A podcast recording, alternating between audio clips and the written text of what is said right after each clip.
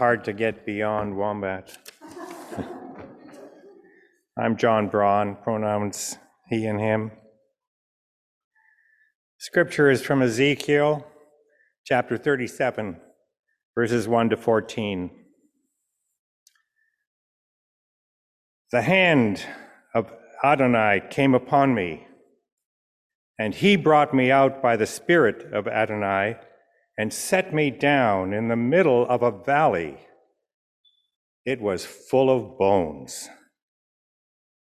Leading me all around them, there were very many lying in the valley, and they were very dry.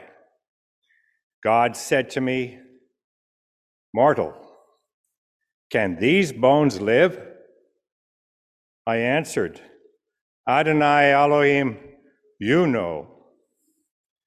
Then God said to me, Prophesy to these bones, and say to them, O dry bones, hear the word of Adonai. Thus says Adonai Elohim to those bones I will cause breath to enter you and you shall live.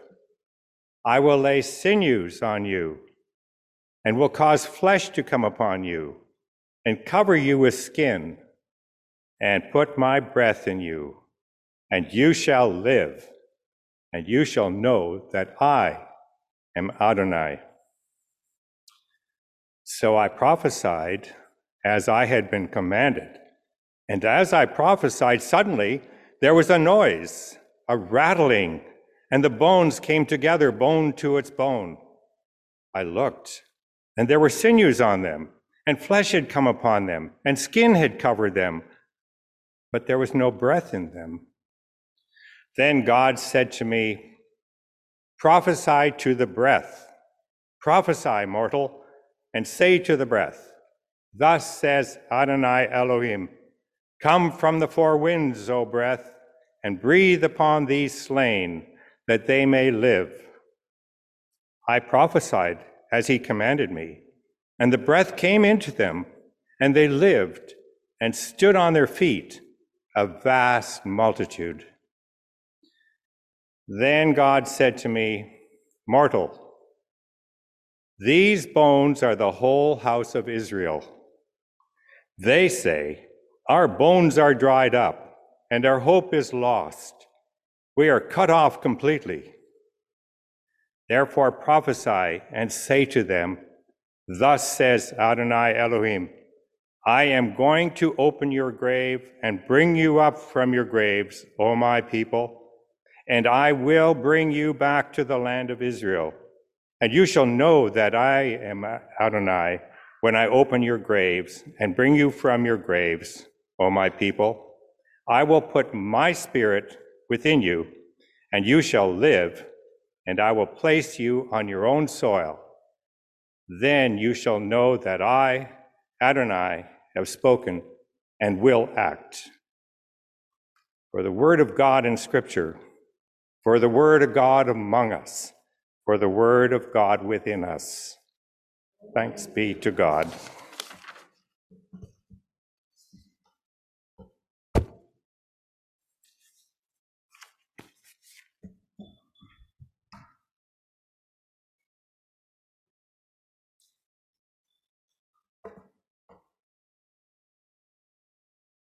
Thank you, John, for giving such beautiful voice to our Ezekiel text this morning. Elijah is having a no bones day. Anybody get that reference? Mm-hmm. The entire Israelite community is having a no bones day. Actually, they're having a no bones season. So, some of you didn't nod your heads at getting that reference. So, I'm going to uh, be the first person. Oh, this is delightful. I'm going to be the first person to introduce you to a 13 year old pug named Noodle, whose human Jonathan Graziano has, I mean, the two of them have taken the internet by storm. Uh, with these almost daily video reports of a video game called No Bones. So I have asked Adam to play a clip for us this morning so you can all experience uh, Noodle, the pug. It might just take a moment. Good morning, everyone, and welcome back to yet another round of No Bones, the game where we find out if my 13 year old pug woke up with bones, and as a result, we find out what kind of day we're going to have. Now, I've got to be honest with you, it is raining this morning. Noodle does not do the rain, and I, I just, we'll see if he does bones. Nope. nope. Noodle. Oh, it gets me every time. Okay, so it's a no bones morning. No bones morning. I don't think that's bad news. I think it's just something to keep in mind. Like if today, okay, so yes, we tried again and sure enough, no bones. So like if today was the day you were planning to call your sister and tell her you just hate her husband, like today is not the day to do that. Just don't do that. Thank you. Thank you. Oh, goodness. Elijah's having a no bones day. Uh, but uh, strangely, and I give Amy credit uh, for our scripture reflection a couple weeks ago when we were looking at this, and she was the one who made this connection with Noodle and having a no bones day. It's just so interesting because Elijah is surrounded by bones, you know? So he's like having the bonesiest of no bones days imaginable. So many bones dried out and piled up chaotically, very dead, very lifeless, hopeless, despairing. The whole image is just bleak in the extreme. So when God asks, Mortal, can these bones live? The answer is pretty obvious. Nope. no way. What are you even talking about? Do you see this bonesy no bones day? No, it's not happening. Except there's this twist because it's God who has asked the question, which always like changes the obvious answer, right? So with God asking the question, mortal, can these bones live? It sort of seems like the obvious answer might actually be, well, yes, absolutely. With you, all things are possible, God. You can do anything that you set your heart and mind to.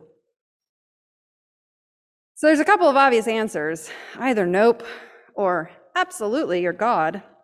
And that, by the way, is the gold star answer. Like, that's the one that gets you gold stars for days, right? If you say to God, yes, absolutely, most divine one, you can do anything.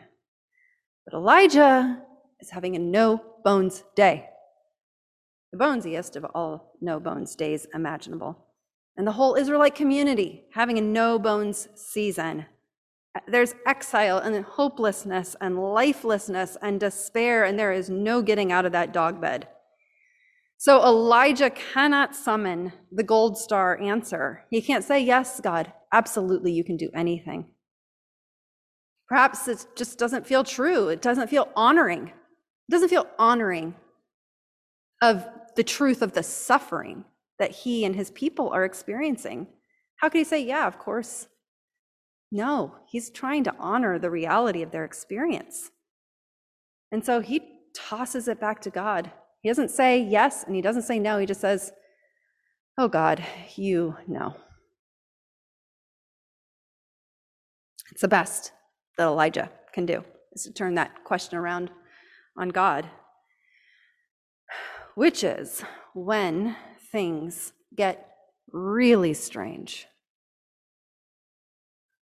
Prophesy to the bones, God says. This pile of bones, the dead, dried, lifeless, random bones. Prophesy to them and say to them, I will cause breath to enter you, and you shall live. I will lay sinews on you and cause flesh to come upon you and cover you with skin. Anybody getting Silence of the Lambs flashbacks? Ah, and put breath in you, and you shall live, and you shall know that I am your God. I mean, this is weird. But Elijah, despite his no bones day, he prophesies to the dead, dry pile of random bones as God directed, and they come together. with sinews and flesh and all the gooey body stuff encased in a skin. But at this first step, there's no breath still. And so God tells Elijah to prophesy again, and this time to prophesy to the breath. And this is Ruach. So th- this is holy breath. This is divine breath. This is Holy Spirit, the Spirit that hovered over the waters in creation.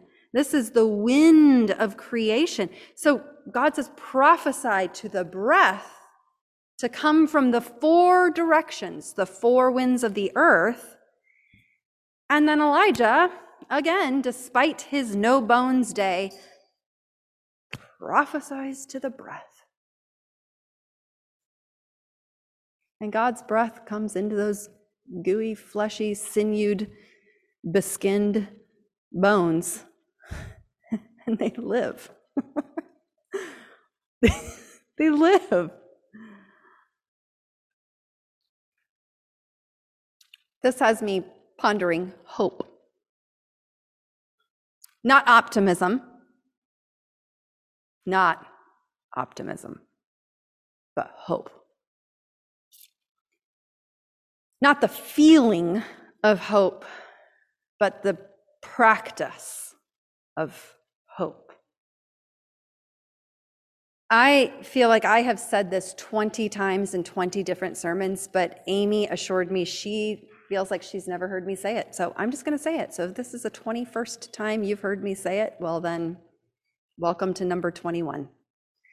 When Bryan Stevenson, the author of Just Mercy, was in town a number of years ago, the thing that he said that stuck with me and I think will until the day I die, especially if I keep preaching it 20, 21 times in a row, is this. He said, You are either hopeful or you are part of the problem. And that pierced me. I mean, so those are usually the things that stick with you, right? Or the things that you're like, wait, what? you are either hopeful or you are part of the problem. And this coming from a black man living in the South working with people on death row, right? So if Bryan Stevenson is telling me to be hopeful um, or count myself as part of the problem, well, I'm, I'm all ears. Hope, like love, is not primarily a feeling. It's not a thing we feel, but a practice. It is primarily a practice. It doesn't mean we can't feel it. I think in this way, hope is a lot like love, in that it's not primarily a feeling. It can be felt, but it is at its essence a practice. It's a thing we do. It's a thing we do over and over and over and over and over again. In which case, it means that hope isn't a it's not weak, it's not passive, it's not a fleeting emotion or feeling or something that visits you for a moment. Hope is fierce. It's active, it's powerful.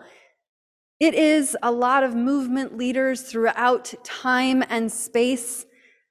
Have, as a lot of movement leaders have said throughout time and space, hope is an act of resistance. It's a thing that we do in the face of the despairing pile of bones. It's a thing we do in spite of that as an act of resistance to resist the status quo, the just carrying on. Elijah is not feeling optimistic.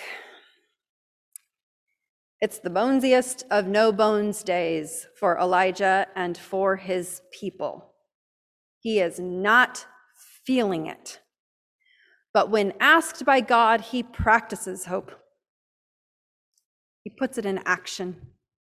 He speaks the words. And I doubt he much believes anything will happen probably feeling pretty bleak and down about it, but he speaks the words anyway. He prophesies. He prophesies life.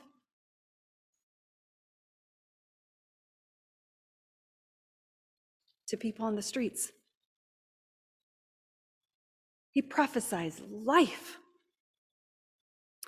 He prophesies breath, the divine breath of God. And between mortal and God, on the bonesiest of no bones days, between mortal and God, these dried bones do live. Thanks be to God. May we each practice hope. Amen, and may it be so.